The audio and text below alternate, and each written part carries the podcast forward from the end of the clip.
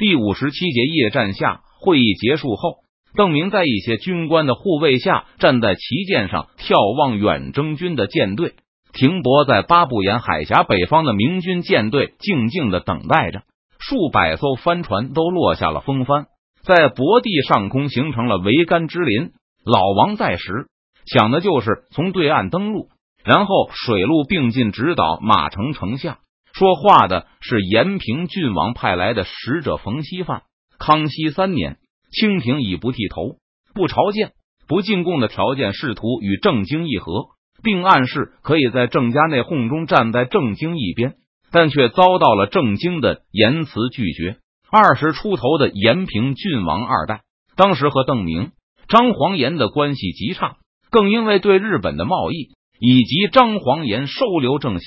郑赞绪等原因，到了近乎开战的地步。但郑经仍表示，他绝不会考虑向清廷投降。郑成功选择为民族奋战到底，这同样是郑经的骄傲。他甚至明确对清廷表示，就算邓明和张煌言选择与清廷议和，他也不会同意。只是郑经虽然有志气，但在处理和盟友的关系时依然故我。从康熙3年、永历19年开始，在刘国轩这个主战派的支持下，多次和舟山的郑成功旧部以及这东军发生摩擦。不过邓明对郑经表现出忍让态度，在不激怒川西院会的范围内，尽可能给台湾补偿。现在已经是康熙10年，永历26年，郑经年近30，他的火爆脾气看上去有所收敛，而且川西长期奉行的忍让态度也得到了延平郡王府内部一些人的体谅。比如这次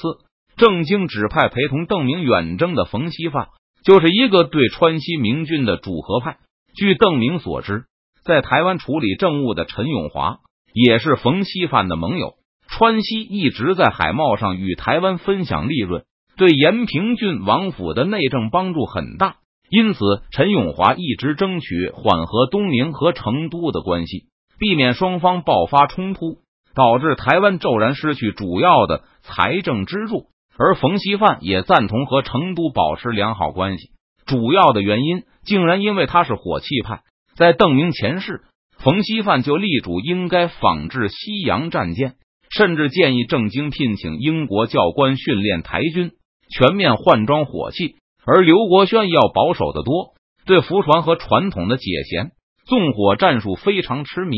屡次反驳冯锡范的倡议，说冯锡范根本不懂得战争。刘国轩这种意见不仅是台军的主流意见，也是浙东郑军的普遍看法。郑成功用这种战术屡挫强敌，所以大家都认为郑军并没有大的改革必要。冯锡范的改革意见也没有得到郑经的赞同。当看到邓明不用人劝就在改装西洋商船，并大力发展火器部队后，冯锡范就变成了台湾的四川派，一谈到军事就言必称川西，用来弥补他没有领兵作战过的短板。延平郡王的计划就是水陆配合，一路打过去吗？邓明知道郑成功曾经有个计划，想要把菲律宾纳入大明的版图，但对具体的计划并不清楚。听冯锡范说起老王，就好奇地问道，虽说水师得到陆军配合可以安全得多，有了水师，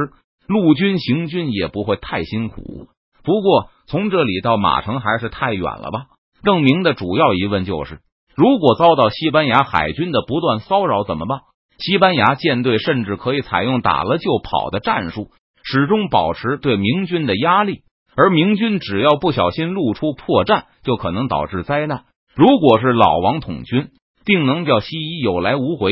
冯锡范脸上露出一丝骄傲之色。郑成功身经百战，陆战、海战双全，就算敌方在舰船或是火器上有优势，但总会被郑成功设法引诱到他能发挥长处的战场上击败之。在郑成功去世后，冯锡范根本就不同意继续觊觎菲律宾，也反对继续封锁海峡。在邓明前世，明郑落幕前夕，冯锡范也反对去菲律宾做孤注一掷的冒险，因为他认为若没有郑成功这样的统帅，明郑集团无法靠着浮船和重装步兵击败西洋的远洋战舰和火枪部队。在那一闪即逝的傲色过后，冯锡范脸上又露出遗憾的表情，所以卑职一直向王上建议，要像丞相一样造西洋战舰，操练火枪兵。当初以老王神武之资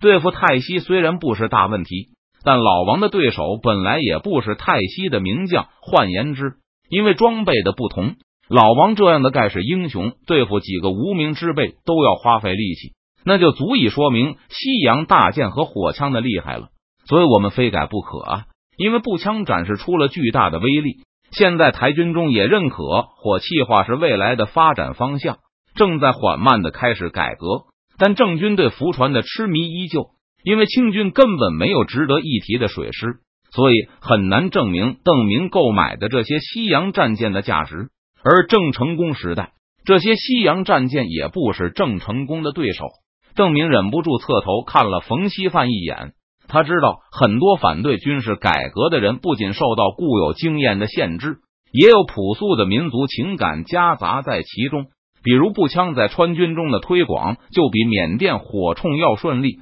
只要价格合适就没有任何问题，因为步枪在川军看来是汉人自己的发明，至少是改良的火器，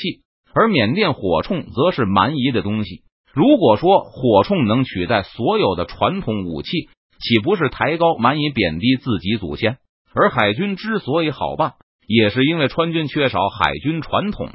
加上邓明具有权威，可以轻松拍板。但是在这东的郑军中，直到现在仍在苦思如何改良传统的浮船，让它能更快更大，或是整天讨论如何把郑成功的战术发扬光大，以达到用小吨位的浮船击败西洋巨舰的目的。没想到冯锡范居然还是个改革派，邓明在心里暗暗想着，和他这种通晓外星科技的人不同，冯锡范能够有改革的见识相当不错，尤其是他还能从郑成功的胜利中总结出完全不同的经验。一般来说，胜利只会让人自满保守，而不时意识到需要改革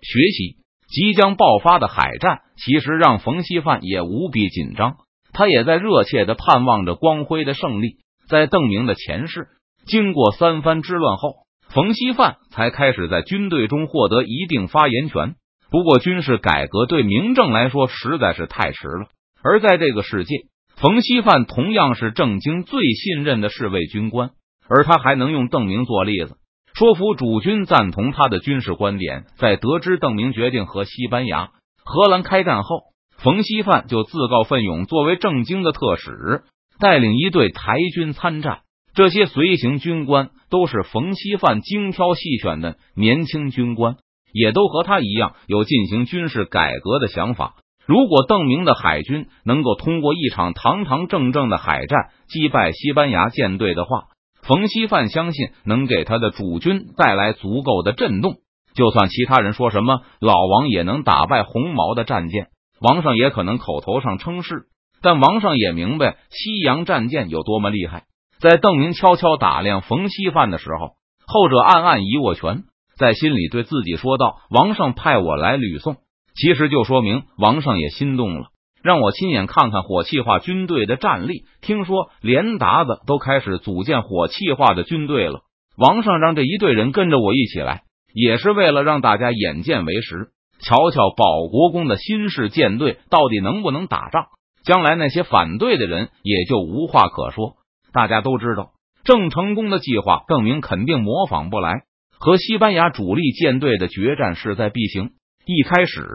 冯锡范等台军的建议就是设法诱使西班牙舰队入港休息，然后集中全部明军的军舰围攻港口，把所有的大炮都卸下来，提高船速，把每一条能上阵的战舰都改装成纵火船。总而言之，就是采用大规模集中使用纵火船的战术，争取把西班牙舰队全歼在港内。但是这意味着巨大的牺牲，明军将士需要以最大的勇气冒着西班牙人的炮火全速冲杀，而且在各个方向上都需要保留预备队，以防西班牙人集中朝一个方向突围。若是放敌人跑出海，那明军的纵火船冲锋就会变成鲁莽无谋的送死，因此势必要保持阵型的厚度。而纵火船集体冲锋还需要保持战线尽可能的紧密，如果单纯重视阵容厚度而不够紧密，就可能导致西班牙人分散从明军的船阵空隙间冲出外海。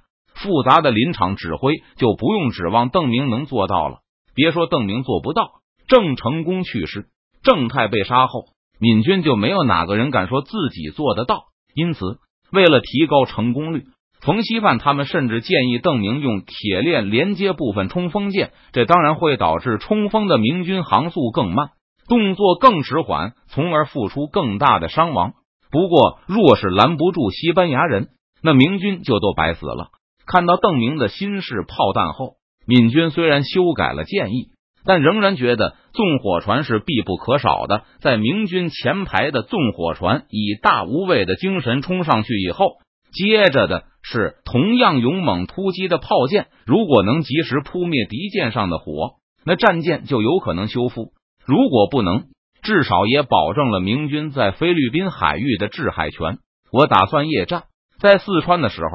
邓明就和部下们做过一些简单的推演，认为这种冲锋即使取胜，也会让明军付出惨重的代价。在崇明的时候，这东郑军也向邓明推荐过纵火船战术，当时郑军建议必须要设法引诱西班牙舰队靠近海岸，而明军的纵火舰队要位于外海和西班牙舰队之间，郑军估计要付出上千明军伤亡的代价。而与冯锡范会师后，冯卫士认为这个数字依旧太乐观，虽然郑成功轻松的用这个战术击败了荷兰人，只付出了几条船和几十人的代价，但大概谁也没本事像郑成功那样，能在敌人的地盘上把荷兰人的海军一直引诱进河口，